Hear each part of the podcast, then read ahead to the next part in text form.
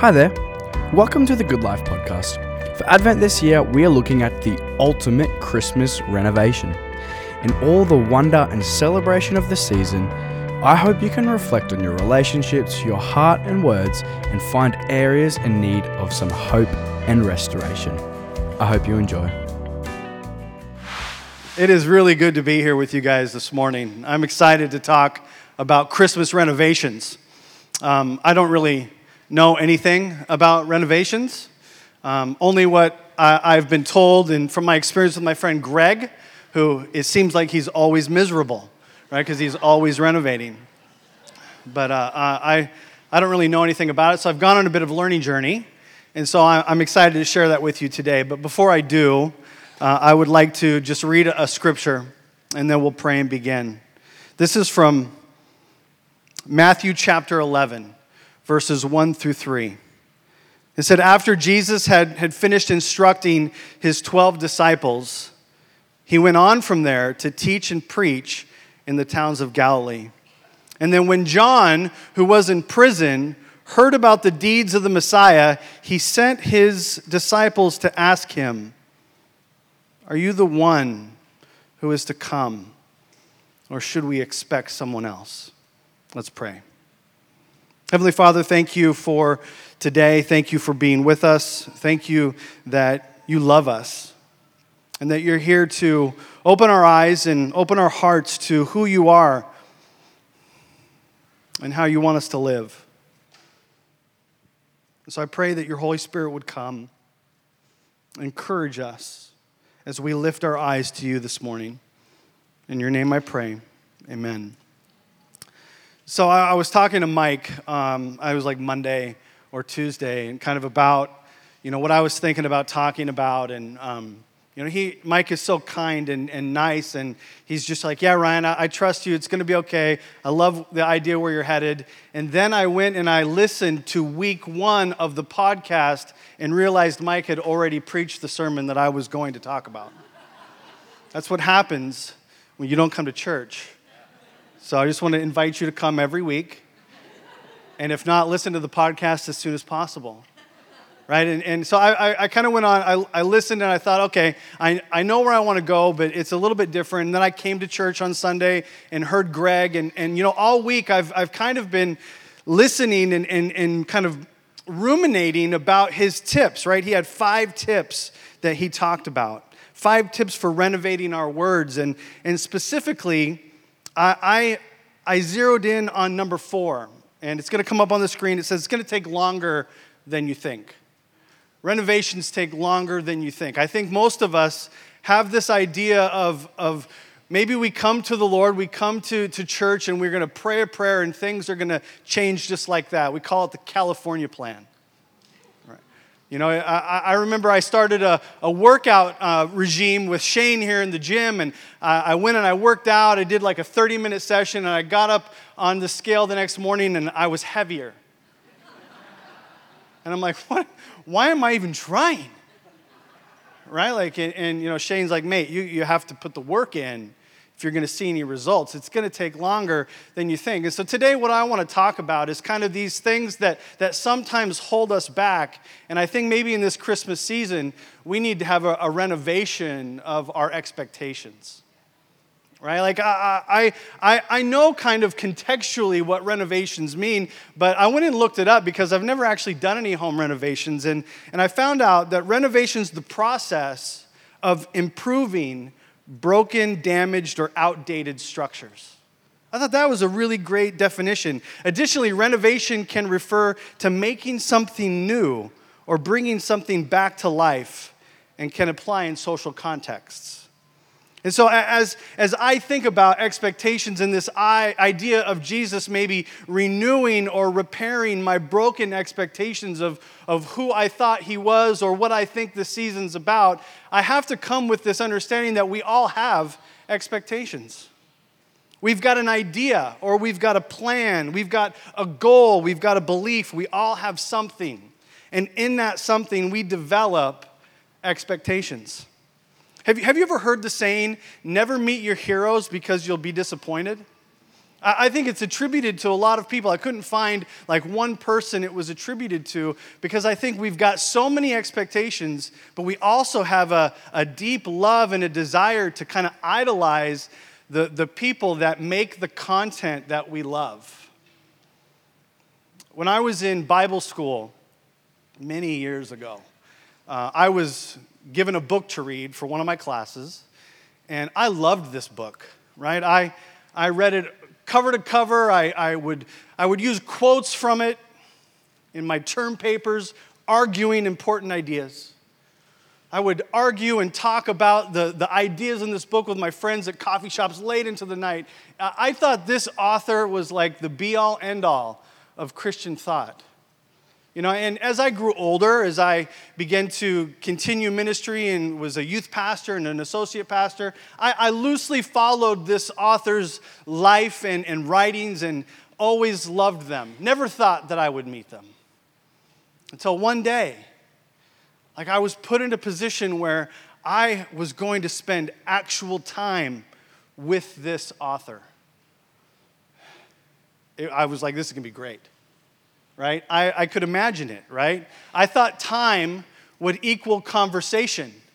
I thought conversation would turn into family holidays in Greece. I thought eventually there would be like dedications in books for Ryan, who tells me the truth, right?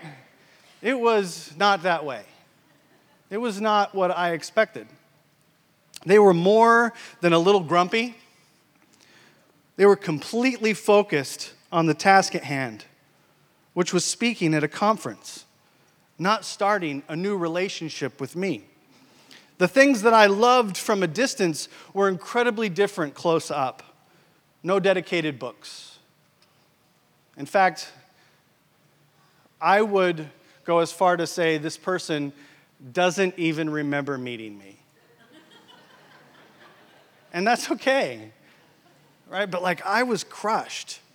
Expectations come in many shapes and sizes, and I, I, think this Christmas there's an opportunity for Jesus to renovate our hearts when it comes to our expectations. At least I think that's what he's doing for me.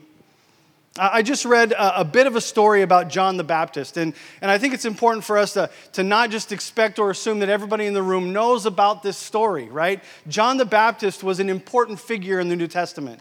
Kind of the New Testament begins with John the Baptist preaching this message of repentance. He says, The Messiah is coming, so we need to repent. Right? He begins his ministry baptizing people who, who say, you know what, I want to go in a different direction. I want to live a different way. I, I want to be who God designed me to be. And so he would baptize people and he would speak truth to power right? He was speaking truth about the king of the time who was having all kinds of debaucherous behavior with people, and just, it was, it's a whole kind of soap opera, actually. And so he's speaking truth to this power, he's baptizing people, but he's also the cousin of Jesus. He's also the one that in Luke it, it talks about John's mother uh, Elizabeth meeting Mary, and in the womb, John like leaps for joy, Elizabeth says. John the Baptist was also the one who Jesus comes to and says, I, I want you to baptize me. And John's like, I, I want you to baptize me. Right? He, he was there, he baptized Jesus. And uh, one, one could assume, right, that, that he heard the words of God as the dove ascended, descended on Jesus, that this is my son, in whom I am well pleased. And then now he's in prison for doing the right thing, for speaking truth to power, for being unflinching, right, in his devotion to this message of repentance. And he hears about the things that Jesus is doing. And he sends his disciples to ask this question. It's a wild question. Are you the one? Or should we expect someone else?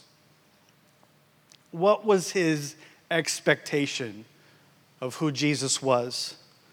What are your expectations in this season that we're in now? Maybe it's the gift under the tree that you've got an expectation for, but maybe it's something bigger. Maybe it's the big promotion. Maybe it's the new home. It's the long distance relationship, or it's the breakthrough that just seems out of reach, the healing that just never comes. What are the expectations that you're carrying this morning that God wants to repair, that He wants to renew? Or, or, maybe it's like we, we could go the other way and have no expectations at all so that if anything happens, then I, just, I won't be disappointed. I know I sometimes vacillate between the two extremes. And John says, Are you the one? Are you going to save me? Is what I think his question was. He's in prison. And some of us in the room know how the story ends, right? It ends with John's head on a platter. He gets beheaded, right? And, and Jesus responds to this question in an interesting way, right?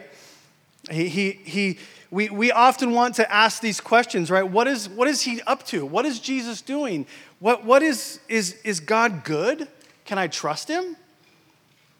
And we get to these three questions that I think I ask a lot. I don't know about you. Maybe you're not anything like me, but, but I think that these are three common questions, or they're not questions, but kind of statements of our expectations or the way things are. Is I didn't expect it to be this way. I didn't expect it to take this long. And I didn't expect it to be this hard. Have you ever said any of these things? I find myself saying them sometimes. And it wasn't long ago, it was maybe, I don't know, the middle of October. I found myself saying all three of these things. When I first started with Compassion about a year ago, I put my hand up to be a part of a technology program. Like we're changing all of our, our major systems. You maybe got an email about that because you sponsor uh, a child. And so we're, we're doing all these upgrades to our internal data systems which, as if you know me, I am a technological immigrant, right? Like, I am the last person that should be on a technology program. I know just enough to ruin things. But, like in my team, I noticed that, that nobody was putting their hand up, and, and so I got altruistic, right? I'm like, I'll help. I don't know what I'm doing, but I'll help. And so, as anybody knows, especially if you're a pastor, if anybody puts their hand up, we're going to say, Yes, I've got 10 jobs for you. And so I joined this technology program, and all of a sudden I'm, I'm just pulled way out of my comfort zone, right? Vocabulary, software programs, issues, and process maps, things I had never heard before. Programs like Confluence and Jira and Xray, and things that mean nothing to me still were the backbone of this important technological program. And then I found myself leading our team in it. One of the girls who was leading it went on maternity leave. I said, That was some good planning. I got to the, this really important part called user acceptance testing, and we were doing 40, 50 hours of testing a week, and I wanted to throw my computer into the river because I'm just like, how am I supposed to make tough decisions when I don't even understand the original program? I'm still new. Who, who thought it would be a good idea for me to be on this team? And you know what? I, I wanted someone to come in and say, you know what, Ryan? Great job for putting your hand up. Wow, what a way to serve the team. But you know what? I see that, that you've done everything you can do. Let me take that hard thing off of you and let me do it for you. You know what? No, you just you go and you spend time with pastors and speak in churches. You've done a great job, but I'm just going to take that off you. And you know what? Nobody was doing that. And in fact, I was sitting at my desk at, at my house, and I was having a, a I was having like a robust dialogue with God. And it was about 6:30. Ellie's downstairs, like, Ryan, you gonna come to dinner? And I'm just frustrated. And I felt like, like I have so few times that I felt like God spoke to me like in that moment, right? With a voice, with a, this is what I want you to hear. I could count it on one hand. I felt like God just so lovingly and so kindly and so directly said to me, Ryan, nobody's coming to save you.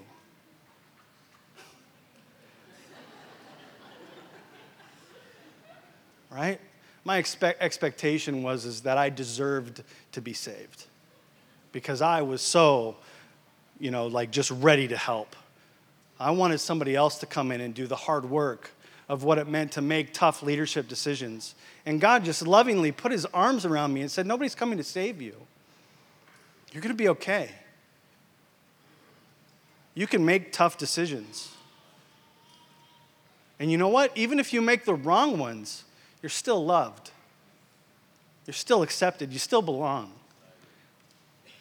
And you know what? There's, there's other people involved in this program that have got your back. So if you don't know something, you can ask them, and they'll help you make a tough decision. But I thought it was all about me in that moment. And, and you know, God just came in and He repaired that expectation, not by changing my situation, but by changing my heart. I didn't expect it to be that hard. I didn't expect it to take that long. I didn't expect that it was going to be that way. But my eyes were on me instead of on the one who could repair, who could fix the things. You know what kind of relationship I had with the author who wrote the book I loved? It's called a parasocial relationship. Let me just read you the definition of this it's an imaginary, one sided relationship that someone forms with a public figure that they don't know personally. That is exactly what I had with that author. I still have it. now I think of them as like an angry uncle, right? Who has some really great things to say, but I'm never going to be best friends with. Right? Uh, and I wonder, I wonder if, if we can slip into a parasocial relationship with Jesus. An imaginary, one sided relationship that, that he's the Santa Claus in the sky who's going to fix everything for me instead of the one who's with me in every circumstance. I wonder if, if look, I, I think if there's one person who's never going to disappoint us when we meet him, it's Jesus. Right? Like, I, I don't think that he's that kind of, of relationship builder that is about disappointing us because he's, gonna, he's better than we could have ever imagined. Right? But we have these tendencies to keep our eyes on ourselves instead of in the place where they should be. I don't believe we were meant to have a one sided imaginary relationship with God. But it can be challenging to see Jesus through our circumstances, through our expectations. Sometimes the pain and the trauma and the reality of life feels so final that it's tough to see him through what's happening. We get tired.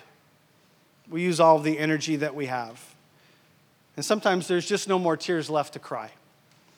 One, one of my favorite artists, Christian artists, who I still have never met, is a guy named David Crowder. I love his music, but years and years and years ago, he wrote a song called All I Can Say.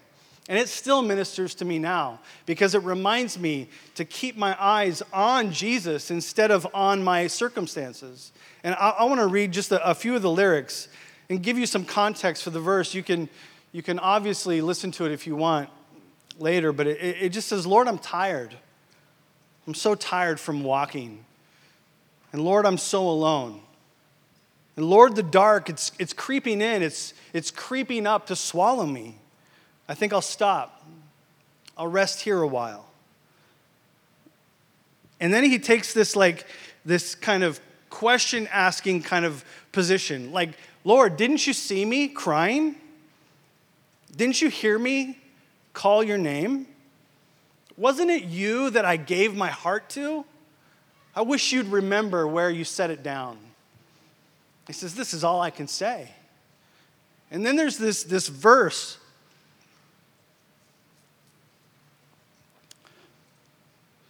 It's where the perspective shifts for me.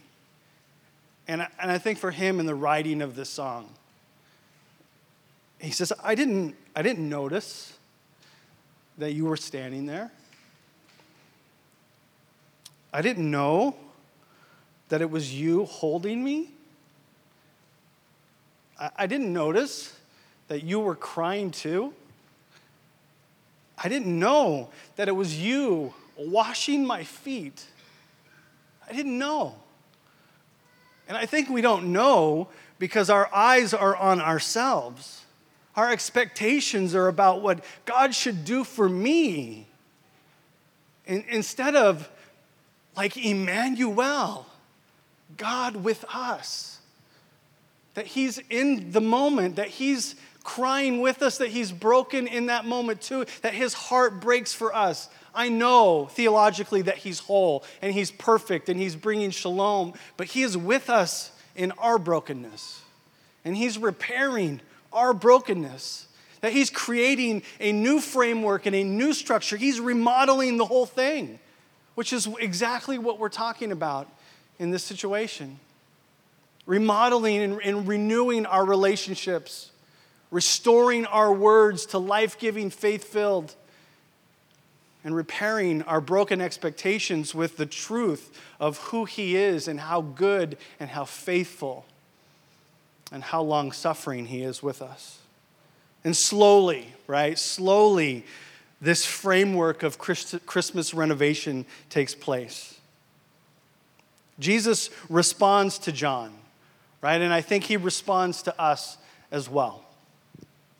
This is in Matthew 11, verses 4 through 6, right after the should we expect someone else verse. He says, Go back and report to John what you hear and what you see. The blind receive sight, the lame walk those who have leprosy are cleansed. The deaf hear. The dead are raised. The good news is proclaimed to the poor. Blessed is anyone who does not stumble on account of me. The kingdom. He's telling us a picture of what it looks like for the kingdom to continually break forth. It's the same words that he utters in Luke chapter 4 that come from Isaiah. The, the Spirit of the sovereign Lord is upon me. This is what I'm here for. This is what I'm doing. This is what I'm about. How do we have our expectations repaired and renewed? Right? This is the part of, of, of a message that I always struggle with. Right? And, and it's because it's where the, the pastor or the preacher tells you what to do. Right? Here's how you fix it. And I love three points a prayer and a poem. It's one of my favorite things about being a pastor is everything starts with P. But sometimes there isn't an easy fix for something that takes forever to be a part of. Like Greg said, it takes longer than you think. We want the California plan, but this is an ongoing thing that we walk in every single day. And it's about taking our eyes off of our circumstances and fixing them on Jesus which is something that we can choose to do every single day. Look, I, know in, the, the season that we're in, I could give you three points, and I've got them. For me, it's, it's what does it look like? I, I, was chatting with Phil, and we were talking about expectations on Thursday, and what does it look like? And he was like, You know what it comes down to for me is obedience. And to me, obedience is what it looks like to be faithful, available, and teachable. Right? These are the things that God has asked us to do. But, but again, I want us to take our eyes off ourselves and put them on the one who can change everything. And sometimes that means pause, to stop. And instead of looking at the cliff that we think our, our broken expectations are, is to stop looking at the cliff that we think we're going to fall over and turn around and have a look at how God's been our entire life. Jesus answers John Probably not in the way that John wanted him to. Let's be real and let's be honest. John's head ends up on a platter, but the kingdom still goes forward. John still did the right thing and spoke truth to power, proclaiming what it looks like to live a repentant life. And Jesus goes into this kind of amazing tirade right through the end of this chapter with this woes to this city, woe to that, who sees the miracles, who they see the things that they thought they wanted to see, and they still didn't get it. But instead, this is what he says. He says this in Matthew 11, 25 through 26 and 28 through 30. He says, I praise you, Father, Lord of heaven and earth, because you have hidden these things from the wise and the learned, and you revealed them to little children. Yes, Father, this is what you were pleased to do. And then he goes into maybe my favorite verses in the New Testament Come to me, all you who are weary and burdened, and I will give you rest. Take my yoke upon you and learn from me, for I am gentle and humble in heart, and you will find rest for your souls. For my yoke is easy and my burden is light. Our forced expectations can leave us broken and bitter, but it's the unforced rhythms of grace that repair and renew and keep our eyes on Jesus. This is where we have the opportunity, right, to lean into trusting God or lean back into disappointment, frustration, or bitterness. Perhaps the greatest way that, that we can have our expectations renewed, especially in this Christmas season, is to look back and remember how good God is. I love this quote, and as I close, this quote is from Henri Nouwen, one of my favorite theologians. He says, Our life is full of brokenness, broken relationships, broken promises, and broken expectations. How can we live with that brokenness without becoming bitter and resentful? Except by returning again and again to God's faithful presence in our lives. Again and again and again, what does it look like for us to return to God's faithful presence in our life? I got back from a trip to the Philippines about 21 to 3 weeks ago. And we got to visit inner city poverty. We got to visit rural poverty. We got to visit seaside poverty. We were visiting the work of compassion in many different places, taking pastors from Australia. And one of the things that, that was this thread through the whole trip, I don't know if you've ever been in third world poverty, but in the Philippines, it's kind of like they, they just build houses on top of houses, on top of houses, on top of houses. No building codes. We went to one home in a place called Naval where the, the foundation had, it was, the, the house was a cement foundation and then a, a roof with thousands of holes. In the, in the rainy season, nothing stayed dry. Every time the, the tide would come in, it would bring sewage and garbage into their home because they were that close to the inlet river. Right? I, I saw poverty that just broke my heart. A family of nine living in a room no bigger than my bathroom. I remember walking around the corner to this church and there the entire church was singing in English as we walked around the corner. We're different. We're from different places, but we're one family. We got into the church and they love to sing and dance in the Philippines. If you've ever been there, it's amazing. But every church we went to, we found this common thread of they wanted to sing about the goodness of God in their life the things that, that God had done, the faithful expectation. Sometimes we mix up faith and expectation because the expectation is about us, but faith is about who God is. I remember one pastor said to me, I wanted to become a part of the compassion program. And I got told no six years in a row, but on the seventh year, they told me yes. How good God has been to us. And we sang this song together. It seemed like we sang it at every church and we wept every single time. Because it doesn't matter if you live in the Philippines, it doesn't matter if you live in Australia or Sri Lanka. God is faithful. Our circumstances and our expectations, are they based on what we want Him to do for us or what He's already done on the cross? I want us to think about what our expectations really are and maybe move from a place where our eyes are on us and they, in turn, are turned back to the place that they should. A faith filled view of Jesus, not unrealistic expectations that revolve around us, but trust in a God, a good and a gracious God who loved us and saved us, and not fictional transactional concepts of who we think God is. God, thank you that you've been faithful. God, I pray that, that today we would put our eyes back on you, that you would speak to our hearts, and that you would repair God, the things that have been broken. God, that you would meet us in our hurt, that you'd meet us in our tiredness, that you'd meet us in this season. Like Mike even said earlier, it, it gets crazy, but we have the opportunity to turn to you today. In Jesus' name I pray. Amen. Thanks for listening to the Goodlife podcast. To stay up to date, make sure you subscribe on the platform you're listening to right now. If you're interested in our conversations that delve a bit deeper and are hosted by Hannah Bartle, you can check them out in the same feed. Otherwise, it would be amazing if you could like, follow, and even give us a five star review. It all helps in getting the good news out there. You can head to our website, goodlife.org.au, for more information, or check out our YouTube channel for more video resources. Have a great week. Peace.